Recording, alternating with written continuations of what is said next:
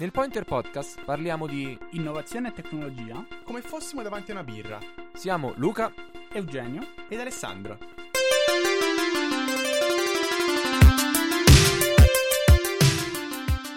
Ciao Eugenio. Ciao Luca. Come va? Bene, ero quasi preparato a quest'intro perché l'ultima volta che l'hai fatta io non c'ero, ma ho ascoltato la registrazione, quindi mi hai preso un attimo la sprovvista, ma ero pronto. Te come va? Bene. Tutto bene, tutto bene, grazie. Questa è la puntata 188 del Pointer Podcast. E sì, hai spoilerato una cosa, cioè che c'è una puntata che è un po' in lavorazione da un po', da prima di Natale ormai, e un po' per gli impegni, un po' per le feste l'abbiamo rinviata, ma vi possiamo anticipare che l'ospite è davvero, davvero uno di quelli importanti e nelle prossime settimane arriverà anche questa puntata, quindi piccolo spoiler giusto per lasciarvi un po' di suspense. E, e niente, oggi eh, abbiamo due argomenti belli corposi di cui parlare, eh, quindi meno argomenti ma più, un po' più grandi del solito. E direi di cominciare subito. Non credo che abbiamo follow up questa volta. Abbiamo un po' esaurito no. tutti quelli che avevamo nella puntata precedente. Poi alla fine, se, parliamo, se ci rimane un po' di tempo e abbiamo tempo per i pointer picks, qualcosa forse magari lo metto lì come follow up perché sono più di pointer picks che di reali, pointer, reali follow up. Quindi direi che Guarda, possiamo partire subito. Vai. Ci ho avuto un flash, c'ho un follow up perché l'ultima volta ah, che abbiamo fatto abbiamo parlato dei calendari e io ho detto ho provato un calendario che non è male e tu mi hai detto ok ma hai provato Cron? Ok, ho provato Cron, è nettamente migliore di quello che utilizzavo la settimana scorsa e in più è gratuito quindi qui è il follow up possiamo anche dire che tutto quello che avevo detto la settimana scorsa lo possiamo cancellare. Se volete provare un calendario Cron, tanta roba sì, mi ric- mi- tra, tra l'altro, eh, diciamo che forse questa cosa era stata un po' spoilerata dal fatto che la- nella copertina della puntata della scorsa, della scorsa settimana c'era proprio questo, eh, l'icona di Esatto. questo calendario, quindi direi che non lasciasse troppo- troppi, troppi dubbi. E, No. e tra l'altro abbiamo scoperto, finita la puntata, perché dopo- quando abbiamo finito la puntata avevo detto, ma hai provato Cron? Abbiamo scoperto che è di proprietà di Notion, perché era un progetto autonomo che poi è stato acquistato da Notion, quindi in realtà state utilizzando, un prodotto di, di Notion. Direi Esatto. che mi fiderei abbastanza di, di utilizzarlo e di affidarmici. Ma sì, sembra un'azienda che funziona. Sì. Faranno strada, E-. Sì, sì, sì, sono bravi ragazzi. E per oggi io inizierei parlando di Brave perché abbiamo trovato un, un protocollo nuovo molto carino che si chiama Boomerang e vediamo un attimo che cos'è. Intanto per parlare di Boomerang partirei dai Brave Rewards che tutti conosciamo, almeno chiunque abbia utilizzato Brave almeno una volta sa che all'interno del browser è possibile guardare dei, degli annunci pubblicitari che però a differenza degli annunci pubblicitari che troviamo su, su, su altri browser c'è una certa tutela della privacy dietro. Ogni volta che guardiamo questi annunci pu- pubblicitari veniamo ricompensati con dei BAT. BAT sono Basic Attention Token e sono il, il token che, che Brave ti dà ogni volta che guardi questi annunci e poi tu puoi riutilizzarli eh, per ad esempio donarli a un creator o farci quello che vuoi con, nell'ecosistema in cui si muovono questi, questi token qua. La particolarità è che nel momento in cui eh, vai a vedere questi, questi, queste pubblicità, Brave non condivide i tuoi dati, a differenza di quello che succede altrove. Ora, da qui, come funziona, cosa c'è dietro al vedere questi annunci senza che i tuoi dati vengano condivisi? C'è il Privacy Pass, che è un protocollo molto carino eh, per la conservazione della privacy e mh, praticamente è quello che permette di ottenere i premi eh, quando guardi l'annuncio. Quello che viene fatto dietro banalmente è, banalmente non troppo, generare un token crittografico che convalida il fatto che l'utente ha interagito con, con, un certo annuncio senza rivelare dettagli specifici sull'identità o su ogni possibile abitudine dell'utente o dati di navigazione. Ora, con questo token, praticamente il, il, sistema sta fornendo una prova che quell'utente ha svolto una determinata azione senza fornire nessuna informazione in più e con questa prova puoi andare a eh, diciamo, eh, ricompensarlo con dei token. Detto così, sembra proprio il caso d'uso per, per utilizzare una, la zero knowledge, ma non è con il privacy pass che utilizzano la zero knowledge, ma piccolo spoiler perché quello di cui parleremo tra poco utilizza la, la, la zero knowledge. Questo sistema qua con privacy pass è un sistema fondamental- fondamentalmente centralizzato, quindi viene generato questo token, non c'è nessuna informazione dentro, il, il sistema poi comunica un, un, un'identità eh, centralizzata che riconosce il token e se la prova è valida, allora manda, manda i token BAT all'utente. Partendo da qui, Brave ha sviluppato Boomerang. Boomerang è un, un protocollo che si pone come obiettivo di essere de- più decentralizzato rispetto alla soluzione con Privacy Pass e lo fa perché, come abbiamo visto prima, è un contesto in cui soluzioni decentralizzate come blockchain e blockchain con applicata da zero knowledge si sposano perfettamente perché sembra proprio quei casi d'uso che senti quando vai a un talk e ti spiegano che cos'è la zero knowledge, proprio cade a pennello. Quindi il protocollo di Boomerang fa esattamente la stessa cosa che dicevamo prima, ma utilizza una zero knowledge proof che si chiama bulletproof. Non entreremo troppo nei dettagli, magari faremo una puntata a parte, piccolo spoiler su cosa, su cosa sono le zero knowledge, ne, ne analizzeremo le varie tipologie, ma utilizza bulletproof e con questo tipo di zero knowledge va a generare una, una piccola prova che poi andrà ad inserire all'interno di uno smart contract che loro dicono sarà eh, su una blockchain layer 1. Quindi fondamentalmente sfruttano lo stesso tipo di meccanismo che viene sfruttato su, con soluzioni layer 2, fondamentalmente.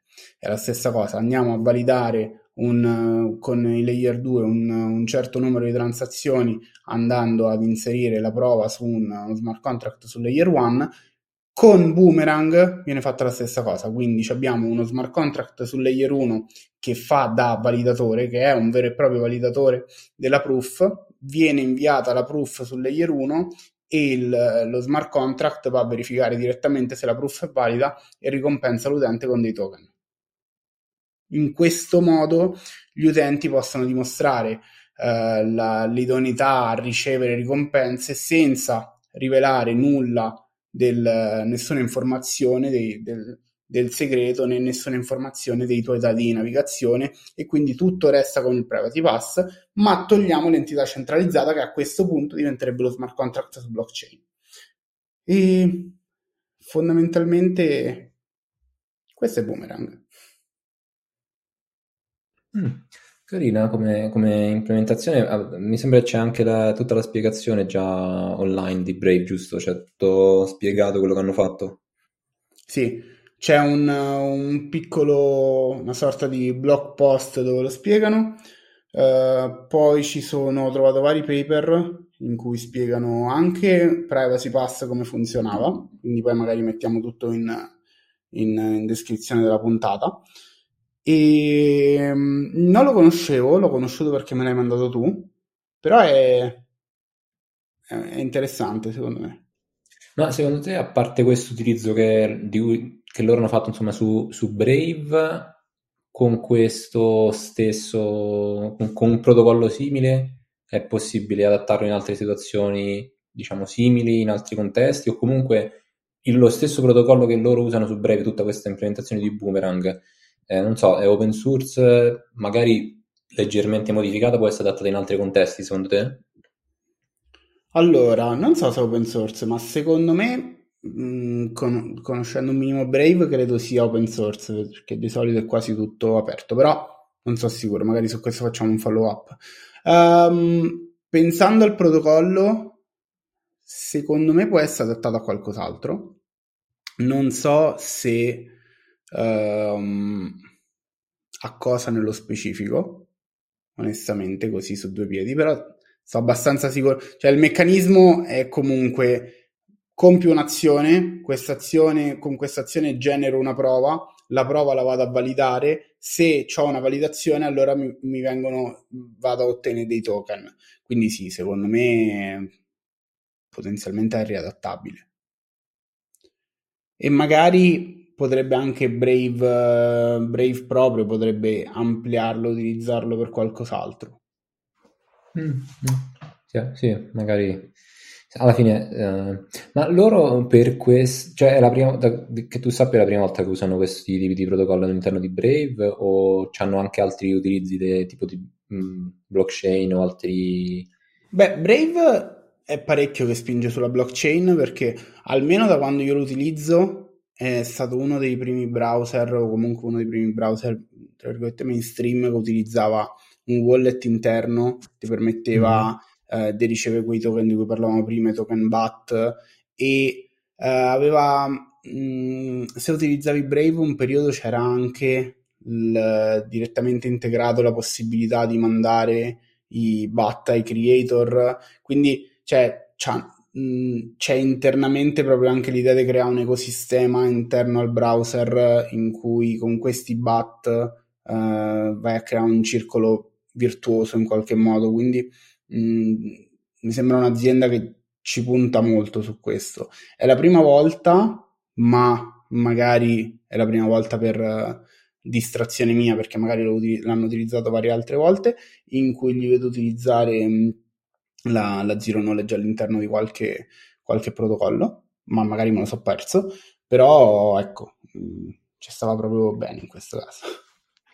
Ora chiaramente la cosa che ti dirò è che dobbiamo fare la puntata su Zero Knowledge, quindi bisogna guarda, metterla in, sca- in calendario per, per, le prossime settimane. Dato che oggi ne abbiamo parlato, immagino che eh, andava fatto. Infatti, andava forse stato... fatto prima e poi Bray, però vabbè, ormai c'è. Andava fatto prima, probabilmente, ma in questo modo non possiamo più farlo. Forse, ehm, secondo me, questo argomento è stato super chiaro anche senza fare una, una cosa introduttiva su Zero Knowledge, però, però la faremo. Mm-hmm. Sì, eh, bisogna, bisogna, fissare la data, così almeno te, ti prepari per eventuali domande che ti faremo, eh, in modo che magari facciamo in modo che ci siamo entrambi, così diventa più interessante. Vai. E, non so se vuoi aggiungere qualcos'altro riguardo a Brave, altrimenti... Mm, secondo me ci siamo.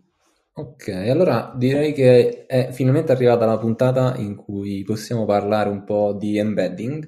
Uh, se, ave- se, avete seguito le ultime due, avevo detto che in entrambe le puntate mi ero preparato un po', uh, un po una, diciamo, delle, una scaletta riguardo a questa tematica, quella degli embedding e poi in realtà poi per, una volta per una motivazione, una volta per un'altra è stata rimandata questa discussione e quindi oggi è la giornata adatta per, per parlarne, questa puntata sarà la puntata dedicata agli embedding. Embedding che sono un po' sulla bocca di tutti nell'ultimo periodo, diciamo nell'ultimo anno forse, e che perché comunque riguardano il mondo del natural language processing, il mondo anche dei, dei, degli LLM, quindi, dato che si parla tantissimo di queste tematiche, è giusto magari approfondire anche qualcosa che è utilizzato sotto, eh, sotto al cofano e che eh, magari utilizziamo anche senza rendercene conto. Nell'ultimo periodo, tra l'altro, ho notato che sono usciti alcuni articoli interessanti su questa tematica che eh, sono, secondo me, molto riassuntivi sia della storia di, che c'è di questi embedding, sia diciamo dai primissimi approcci che ci sono stati nel tempo agli ultimi, proprio ai più recenti. E, ehm, c'è anche una infografica interessante, è stata pubblicata da Gina AI, eh, che rappresenta un po' in un grafico quali sono stati i passi più importanti nel, nello sviluppo de, di, di, di, modelli che permettono la creazione di, di, questi embedding. E mi metto poi note, nelle note della puntata i link sia a, questo, a questa visualizzazione sia a altri due articoli, sono stati molto interessanti anche per preparare la puntata. Ora, se, per chi non ne sa proprio nulla riguardo a questa tematica, eh, cominciamo proprio dalla definizione basilare. Cos'è un embedding? Un embedding lo possiamo definire come un, un vettore quindi un, un array di, di, di, numeri, di floating points, e questo mh, mm, array di numeri, che apparentemente non ha alcun significato se lo guardiamo così, in realtà si porta dietro dei, dei, dei significanti semantici relativi alla, alla, al contenuto originale che deve rappresentare. Mi spiego meglio. L'embedding è una rappresentazione in forma di un vettore di un, di, un, di un, altro tipo di contenuto, che può essere un'immagine o può essere un testo. Ad esempio, se abbiamo una parola, abbiamo la parola macchina. La parola macchina la vogliamo rappresentare in forma numerica, perché dato questa forma numerica ci sarà più facile poi cercare di confrontare la parola macchina con altre parole e cercare di trovare quelle che sono magari più simili per varie ragioni. Per esempio, vogliamo, non so, abbiamo tanti documenti, vogliamo trovare quelli che sono più simili tra loro, oppure eh, vogliamo magari classificare una certa, eh, oppure abbiamo una, una, certa ricerca da fare, vogliamo sapere qual è il documento in cui ci sono più informazioni rispetto a quello che stiamo cercando. Quindi, prendendo appunto la, la, parola macchina, noi fissiamo la lunghezza del nostro embedding, supponiamo ad esempio che vogliamo un embedding molto stupido di tre, di, di tre numeri, formato da tre numeri, e avremo quindi un array di tre numeri che rappresenta, un array di floating points di tre numeri che rappresenta questa, eh, questa parola. Ora, se noi prendiamo questo array di tre numeri, potenzialmente lo possiamo rappresentare anche in uno spazio multidimensionale, quindi con tre assi rappresentiamo questo puntino. E la cosa interessante di questi embedding è che, come ho detto, si portano dietro il, il significato semantico della parola che rappresentano. Quindi se noi prendiamo la parola macchina e la rappresentiamo in questo spazio 3D e poi prendiamo la parola Uh, moto e la rappresentiamo in uno spazio 3D, probabilmente il puntino della parola moto sarà abbastanza vicino alla parola macchina perché in qualche modo sono comunque due mezzi di trasporto. Se invece poi embeddiamo la parola gatto, probabilmente la parola gatto sarà un, lontano nello spazio rispetto a queste altre, perché comunque il significato semantico di queste parole sono, è diverso tra loro. Ehm, per, prima vi dicevo che la, quando abbiamo questi embedding possiamo anche considerare la loro distanza o comunque la loro similarità, quindi questa similarità noi la vediamo in uno spazio 3D, ma chiaramente nel momento in cui noi abbiamo una lista di documenti, una lista di parole e vogliamo trovare quelli più simili, non possiamo metterci a guardare nello spazio 3D, ci sono delle soluzioni più facili e più eh, di, a disposizione già nelle maggiori lib- librerie più importanti di machine learning, per esempio in PyTorch c'è, c'è già, che è il, um, una funzione di cosine similarity, che, a, eh, che può essere utilizzata per comprendere quanto questi embedding, quanto questi vettori siano simili tra loro. Quindi, per esempio, se noi eh, usiamo questa funzione di cosine similarity per confrontare can- eh, gatto con macchina, avremo un valore di similarità molto basso, mentre magari invece tra macchine e moto avremo un valore più alto. Perché appunto eh, gli embedding saranno simili tra loro e questa funzione ci restituirà un valore più alto se, sono, se gli embedding sono simili. Ora, la ehm, cosa che vi starete immagino, immagino, chiedendo a questo punto è, sì, ma questi vettori effettivamente come li genero? Ci sono vari metodi e secondo me la, l'articolo che vi dicevo prima eh, con la storia degli embedding è molto utile per capire un po' come è stata l'evoluzione, perché i primissimi, loro mettono come primissima, primissimo approccio uh, agli embedding addirittura il, l'approccio bag of words, eh, ovvero prendi una frase eh, e vai in qualche modo a contare quante volte una determinata parola presente all'interno di quella eh, una determinata parola è presente all'interno di quella frase. Quindi tu hai un, un vocabolario e poi quello che fai è prendi una frase e per ognuna di queste parole conti uh, quante volte è presente o se è presente o meno. E, e, questo è un approccio addirittura risalente al 1950. Chiaramente era un, un approccio molto, uh, diciamo, che se lo vediamo oggi risulta chiaramente un po' rudimentale, la cosa più facile che si poteva probabilmente fare all'epoca, però era comunque interessante perché magari tramite questo approccio era possibile in qualche modo andare a vedere la similarità tra frasi, capire quali fossero, um, quali fosse data una certa query, per esempio, la parte più, più simile all'interno di un, di un documento o il documento più simile.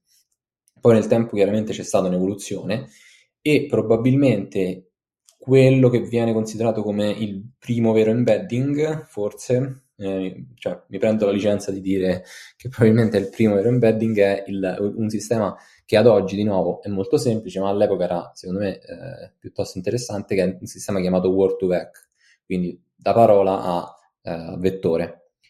E praticamente questo sistema, se lo vediamo oggi, è tra virgolette limitato, cioè c'è una limitazione principalmente, ovvero in questo caso stiamo di nuovo parlando di un, stiamo di nuovo utilizzando un dizionario. Quindi tu hai un dizionario di n parole e eh, Word2Vec praticamente quello che ti mette a disposizione è una, per ogni parola una, una cer- un certo vettore che rappresenta l'embedding. Chiaramente eh, questo porta una limitazione perché nel momento in cui io ho una serie di parole e una di queste parole non è all'interno di questo dizionario, perché magari è una parola nuova, perché magari non l'ho mai trovata in precedenza, chiaramente non avrò l'embedding, quindi ho un, un, vettore che non, è, che non, rappresenta effettivamente la semantica della parola. La seconda eh, problematica qui sta proprio nella, nel modo in cui viene rappresentata la semantica della parola, perché prima facciamo l'esempio con la macchina, quindi rimaniamo su questo esempio. Se io uh, voglio embeddare la frase ho una macchina veloce oppure ho una macchina da scrivere, la parola macchina in entrambe le, le frasi, dato che qui stiamo utilizzando Word2Vec, quindi un sistema con un dizionario, la parola macchina verrà, avrà un embedding che sarà lo stesso in entrambi i casi, quindi non considererà in alcun modo il contesto in cui si trova la parola.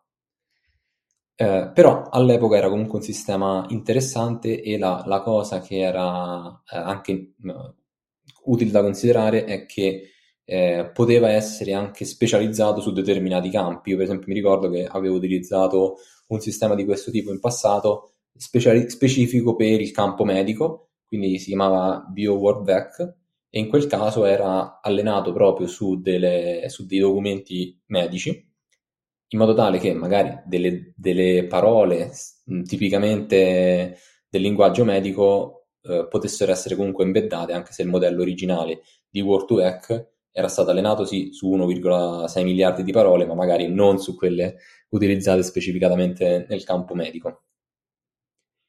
Cosa, la, l'evoluzione successiva di questo, di questo Word2Vec è quello che poi è arrivato con, con i Transformer, un dei modelli che, di cui abbiamo parlato spessissimo al podcast e in particolare eh, quello che, che, che, è stato il primo a proporre diciamo, un tipo di, di embedding di questo tipo eh, è stato Bert. Bert eh, ha un, modo di funzionare differente rispetto a Word2Vec, nel senso che qui non abbiamo il concetto del dizionario, perché Bert va ad allenare i, embe- un modello che poi mi dà in output gli embedding e questo ha il pro di garantire sia eh, la possibilità di, di, gestire le parole e di avere un, un, embedding diverso in base al contesto in cui si trovano. Quindi, per esempio, l'esempio di prima, macchina da scrivere macchina eh, veloce, macchina da corsa, la, la, parola macchina in questi due casi ci avrà un embedding differente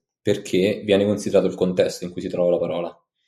E, e poi l'altra cosa è chiaramente che se io qui vado ad inserire una parola nuova, anche la parola nuova avrà un embedding, alla fine avrà un embedding che dipenderà dal contesto in cui si trova.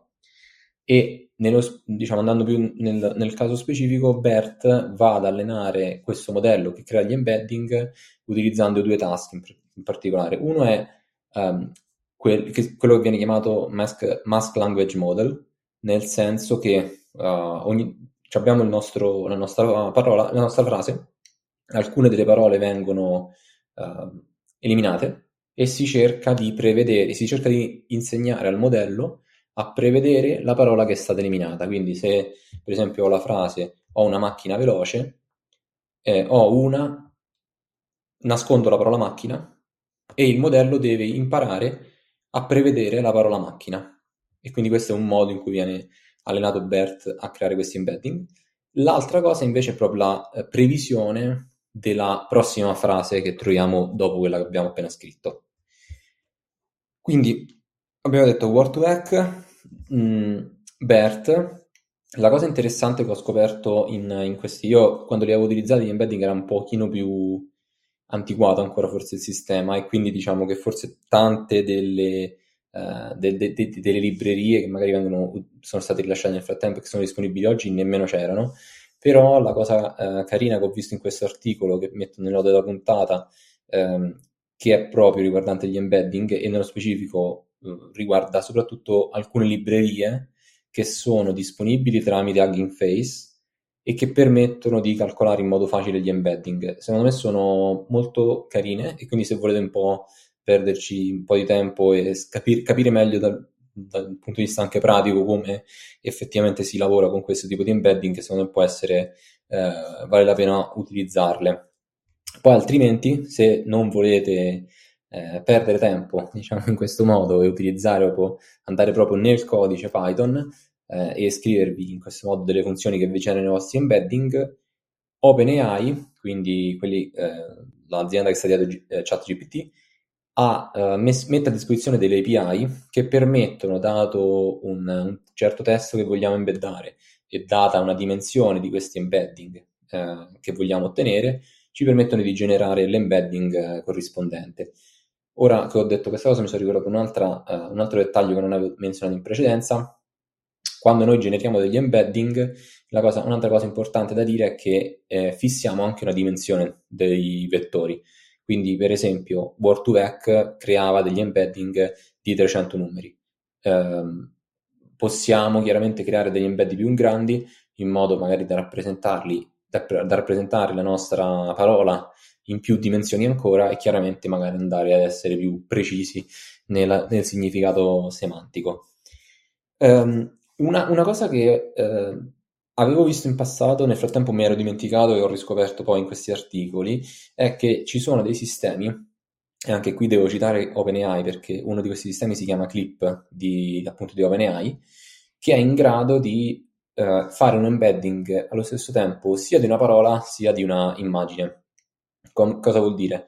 Come avevo detto in precedenza, noi ora in questi esempi abbiamo considerato soltanto embedding di parole, però possiamo anche calcolare degli embedding di immagini. Quindi noi prendiamo per esempio la parola gatto, calcoliamo l'embedding e abbiamo il nostro vettore. Ora, se abbiamo una serie di immagini che rappresentano macchine, cani, gatti, Clip di OpenAI è in grado di prendere ognuna di queste immagini, rap- eh, trovare, diciamo, rappresentarla in un embedding, quindi in, in, un vettore della stessa dimensione causato per quello testuale. E anche qui, se confrontiamo i, i, le, i vari vettori, troveremo che l'embedding della parola gatto sarà più vicino agli embedding delle immagini di gatti, mentre invece sarà più lontano, quindi ci sarà meno similarità rispetto per esempio a, a un cane o a una macchina. Per concludere un po' l'argomento embedding, eh, dato che in quest'ultimo periodo si stanno, si stanno, sviluppando moltissimo e vengono utilizzati in tantissimi contesti, per esempio la ricerca è uno di quelli in cui viene, viene utilizzata, per esempio se ho una serie di documenti e voglio trovare quello eh, in cui magari si trovano certe parole o voglio fare una ricerca appunto diciamo più semantica, nel senso non trovare il documento che contiene quelle parole, ma trovare il documento che ha un senso rispetto a quello che sto cercando. Um, ultimamente si parla molto di vector database, ovvero dei database particolarmente ottimizzati um, e sia per la memorizzazione sia poi per la ricerca di questo tipo di embedding. Uh, a tal proposito c'è una puntata che secondo me è abbastanza interessante se si vuole approfondire l'argomento vector, vector databases eh, c'è una puntata di Practical AI, che è un podcast, lo trovate sulle varie piattaforme, in cui avevano proprio analizzato vari vector databases. Io avevo ascoltato la puntata, ora non, non sto qui a fare un po' una lista di quello che hanno detto, ma se l'argomento mi interessa, loro eh, ne, avevano, trattato in maniera eh, abbastanza puntuale, secondo me. E basta, eh, questo era quello che volevo dire degli embedding, tra l'altro facendo un po' uh, cioè dando un po' una idea a qualcuno che magari è eh, ha più buona volontà di me in questo momento, eh, stavo pensando che una cosa carina che potremmo fare anche per, uh, per esempio per il podcast in generale, una cosa banale in realtà, perché viene fatta in altri contesti, chiaramente, però per il nostro podcast sarebbe per esempio carino, magari sul sito, dire ok, se hai ascoltato la puntata numero 188 in cui abbiamo parlato di Zero Knowledge, potrebbero interessarti queste altre puntate perché magari uh, avendo anche un sistema di, um, di uh, text, uh, sorry, um, speech, to, um, speech to text, speech to text tramite per esempio Whisper, eh, avremo a disposizione i testi delle puntate, quindi una, avremo a disposizione proprio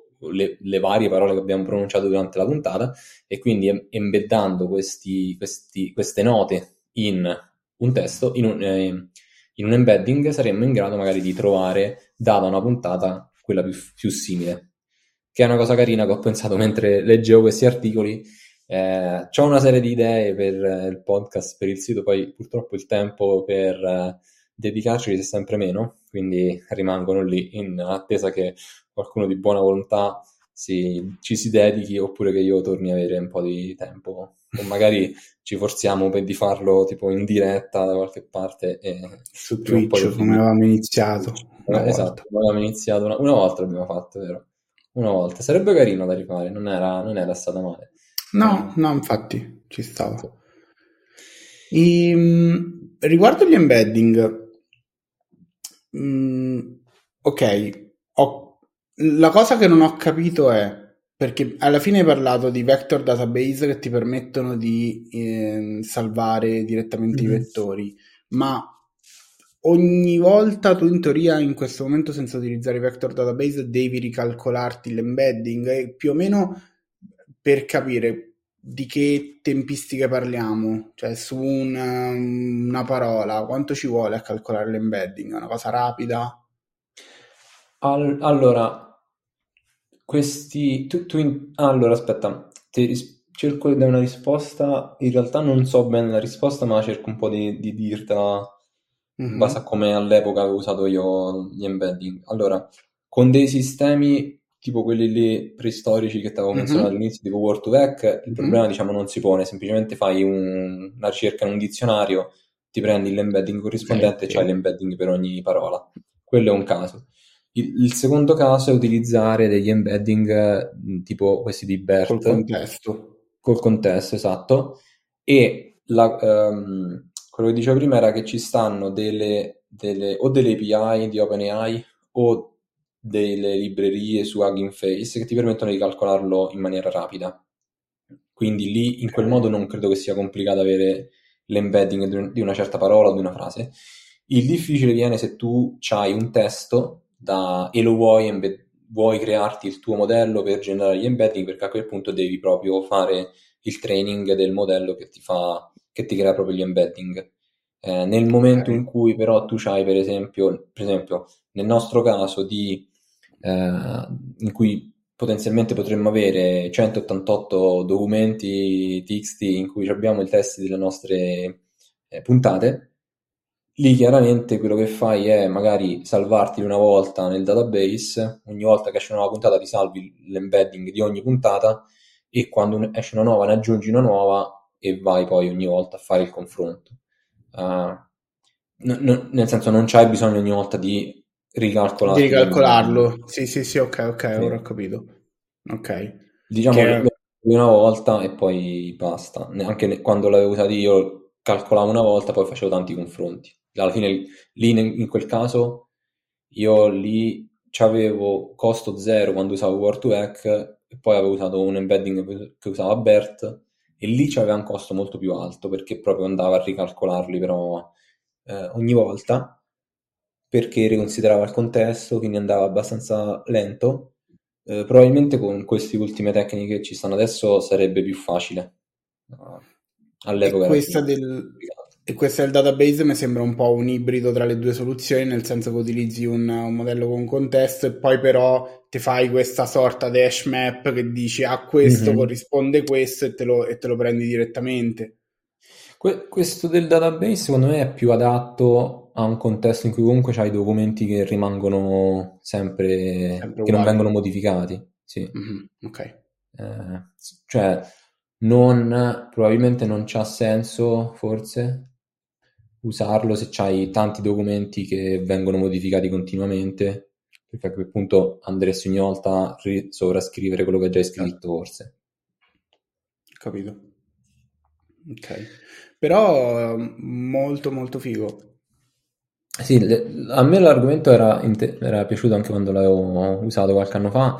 La cosa più, che mi ha stupito di più, leggendo un po' questi articoli, è forse il fatto che è possibile cercare contenuti simili anche se provengono da tipi di contenuti diversi, tipo Eh, quello infatti da immagini detto... a, a im- da immagini a testo. Cioè, eh, è, è- è davvero, secondo me, interessante questa cosa qua, Sì. magari può essere esteso anche, che ne so, per esempio, eh, magari l'embedding di un audio mh, può essere, può essere creato l'embedding di un audio in modo tale che poi lo confronti con del testo. Eh, per esempio, un un altro esempio che mi veniva in mente, appunto, pensando a quello che abbiamo noi, grandi quantità, grandi quantità, vabbè, una- un, un numero elevato di audio, di file audio, e che poi possono essere confrontati magari con del testo. Beh, sì, prima quando parlavi dell'immagine che potevi confrontare l'immagine col testo c'è una similarità diversa, mi ha affascinato un sacco perché con l'audio mi sembra un caso d'uso che comunque ehm, super adatto, però in qualche modo dall'audio al testo lo vedo come, come ci puoi passare, no? Invece dall'immagine mi sembra un- una roba assurda dove trova una similarità tra un gatto in un'immagine, la parola gatto è, è- è Sì. impossibile, invece figo. Sì, sì, sì, vero, vero. Eh, direi che io la parte su questa sugli embedding che tanto avevo rimandato l'ho conclusa. Eh, non so se magari se, la- se è piaciuto la, la tipologia di spiegazione, la tipologia di argomento, magari potremmo poi affrontare argomenti simili in futuro. Eh, non so se trovo Secondo qualche altra sì, cosa a me è piaciuto un sacco. Vediamo un po' se riesco, per- perché secondo me è utile in qualche modo avere un'idea di che cosa viene usato poi sotto al cofano da questi modelli più recenti e più utilizzati, no? Da tutti. E d'accordo. non so, se, se non c'hai altre domande, visto che siamo già quasi a No. 40 minuti di registrazione, direi di tuffarcene poi Interpix. Io ce n'ho alcuni, eh, se no, se, se vuoi iniziare tu con uno, poi vado io. Guarda, tanto io ce n'ho solo uno. Vai, Ho allora visto vai. Il ragazzo e l'airone, il nuovo film di Di Miyazaki. Miyazaki. Ah, sì. Sì, e mm, me- no- non sono un, un super fan dei, dei film Miyazaki, nel senso mi è capitato di vederli, l'ho visti quasi tutti, però non è che di solito vado in Mhm. eh, super hype quando escono. Mi è piaciuto, è la storia di un, um, un- una famiglia, madre, padre e figlio, dove la mamma muore durante una guerra a Tokyo.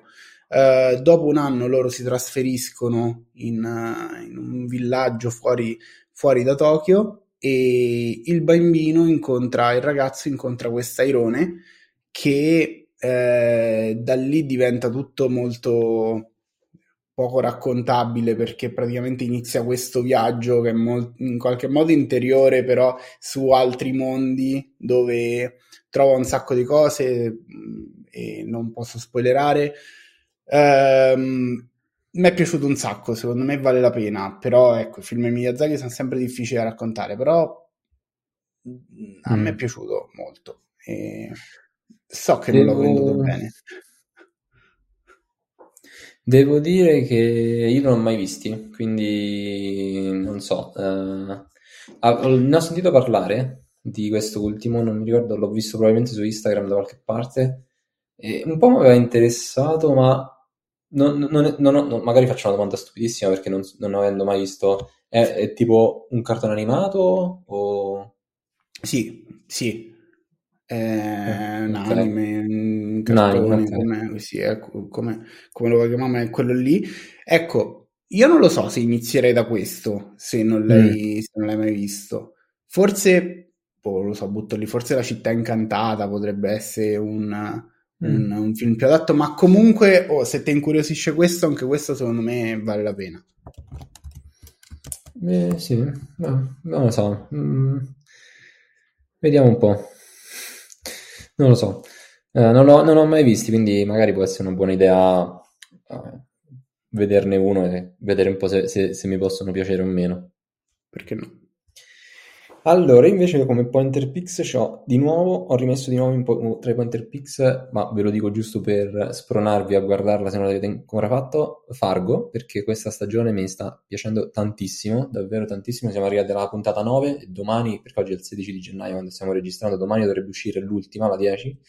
Mi è piaciuta veramente tantissimo e tra l'altro argomenti abbastanza attuali perché comunque si tra- trattano un po' il tema della violenza domestica, quindi anche all'inizio della, della, delle puntate scrivono eh, in, questo, in, questa puntata ci sono scene di violenza domestica e, mi sembra che anche alla fine dicano tipo se sei vittima contatta il centro più mm. vicino, cose di questo tipo.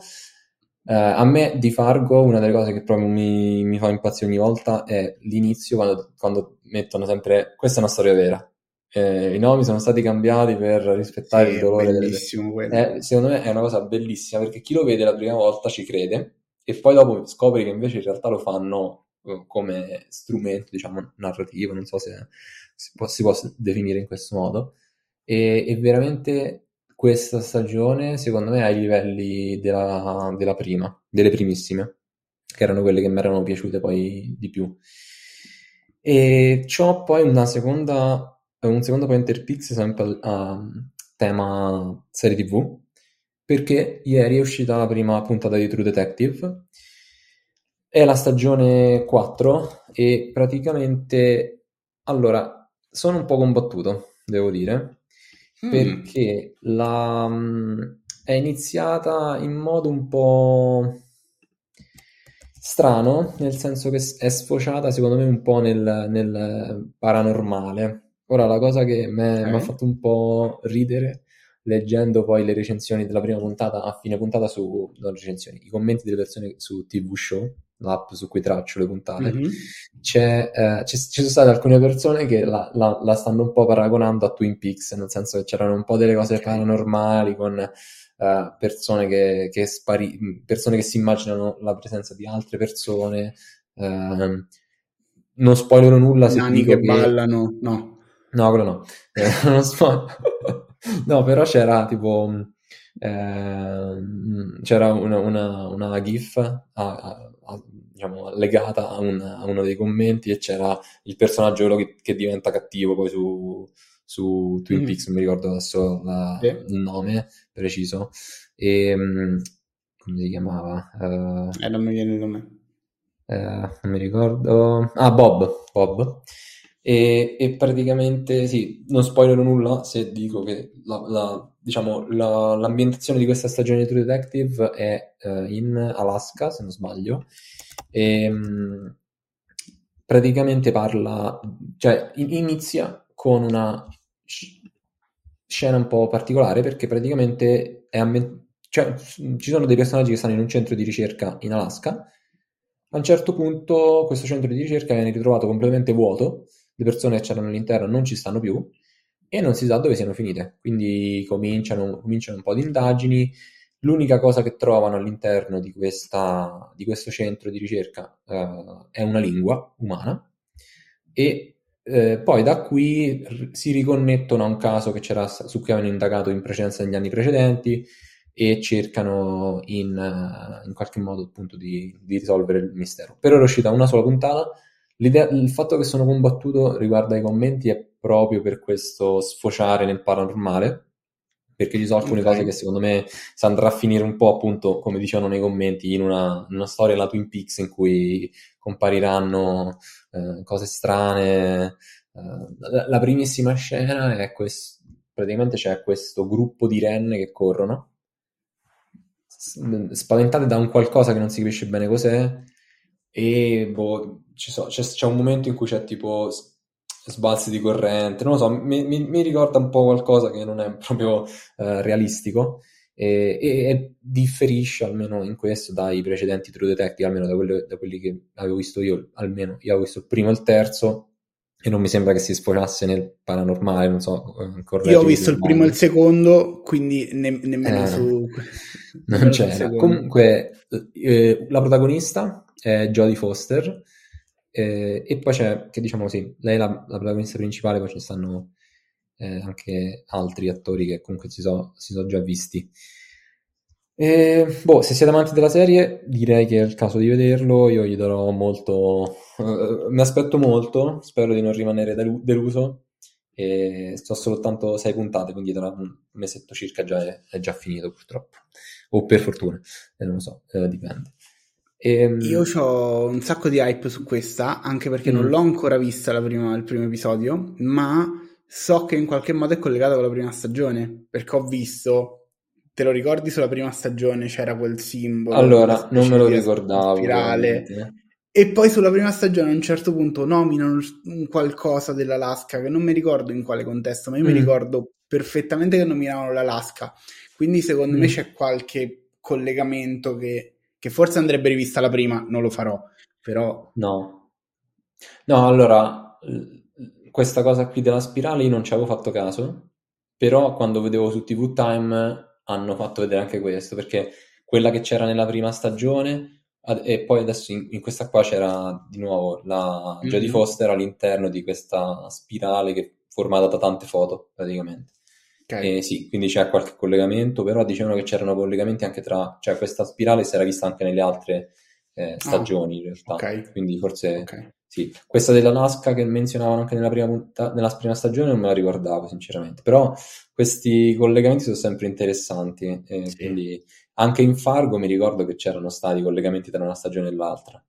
Eh, magari nominavano un personaggio che avevi già sentito in maniera marginale in una stagione precedente, sì. Se, se riesci a coglierli, sei uno che è stato molto attento. Io non sempre ci riesco, però. Ma magari perché passa comunque tempo. L'ultima stagione di True Detective era uscita tipo 5 anni fa, quindi Sì, non è facile nemmeno una, una vita fa, quindi La prima saranno 10 anni, penso. Sì, ormai. infatti. 2014 forse. Potrebbe, eh. Non mi ricordo. E prima di concludere, piccolo follow up che lo metto alla fine, Pointer Pix follow up, un mix tra le due, perché ho finito uh, il mio primo audiolibro, di ascoltare il mio primo audiolibro, che, era, che è stato Tomorrow and Tomorrow and Tomorrow. Due cose quindi. La prima, il libro, grazie Eugenio di averlo consigliato perché è veramente bellissimo. Eh, a un certo punto avevo perso un po' la voglia di ascoltarlo perché me- m'ero- mi cominciava un po' a annoiare e poi succede una cosa del tutto inaspettata che dà una piega completamente diversa al libro. C'è un capitolo che è bellissimo proprio, anzi due capitoli che sono veramente bellissimi e quindi libro consigliatissimo. Sono 15 ore di audiolibro e l'altra volta avevamo visto che comunque anche come libro è, grandino, insomma non è proprio un, un libricino che si legge in, in mezza giornata. E come esperienza con gli audiolibri, non male. La cosa positiva è che non l'avrei probabilmente mai letto, nel- nel- almeno nel breve periodo, se non l'avessi ascoltato. La cosa negativa è che comunque, secondo me, leggendolo, c'hai- cioè ascoltandolo, perdi un po' l'esperienza vera e propria della Mm. lettura, magari qualche dettaglio ti sfugge, non lo so, ho avuto un po' questa impressione qui. Ora, ho l'abbonamento comunque a eh, Audible fino a fine mese, quindi nel frattempo ho iniziato un altro, un altro libro, quindi questo è un pochettino più corto, quindi magari eh, me lo, me lo me lo ascolterò nei prossimi giorni. Quello che ho iniziato si chiama, il titolo è 108 rintocchi di un autore eh, giapponese che si chiama Yoshimura Keiko. L'ho appena iniziato, quindi non c'ho, non grossi... eh, non, ho- non ho ancora molto da dire, in realtà, però ho iniziato anche un altro libro che mi sta piacendo. Questo l'ho iniziato a leggere, però non ad ascoltare. E il libro che ho iniziato è di un autore che si chiama John, eh, John Gio o Io Nesbo. Ora Mm. se ritrovo il, il titolo, eh, ti dico pure come si intitola, se lo ritrovo. Dove stanno? Ok, La Casa delle Tenebre. È una sorta di libro giallo, horror, diciamo. Mm, ho letto proprio l'inizio, le- i primissimi capitoli e eh, promette bene, promette bene secondo me. Eh, vediamo, vediamo un po' come evolve, però ave- er- m'ero- volevo leggere qualcosa di John Nesbo perché ho visto spesso i vari, mm, vari libri scritti da lui, ma non l'ho mai letti poi. Mi, mi hanno sempre attirato un po' i titoli perché comunque sono sempre, da quello che ho capito, ehm, dovrebbero essere sempre sul giallo horror, forse, forse più giallo che horror, questo qui è più horror, forse. E, ma non ho mai poi, non ho mai poi letti, lui è uno scrittore norvegese e quindi da, ho dato questa prima letta ai primi capitoli di, di questo qua di, e mi è sembrato interessante. Vediamo un po' adesso la Casa delle Tenebre come evolverà nelle prossime settimane. Magari faremo un follow up del Pointer Pix nelle prossime settimane.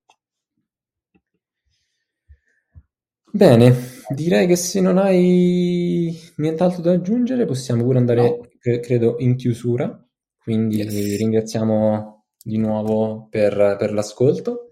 Speriamo che eh, la puntata sia stata interessante, anzi se l'avete trovato interessante, chiaramente il modo più uh, utile a noi per, per, saperlo è lasciarci una recensione su Apple Podcast o, Pointer, o Spotify. Su Spotify potete lasciare semplicemente le stelline e su Apple Podcast potete anche lasciare una una breve, un breve commento, lo leggiamo poi in puntata.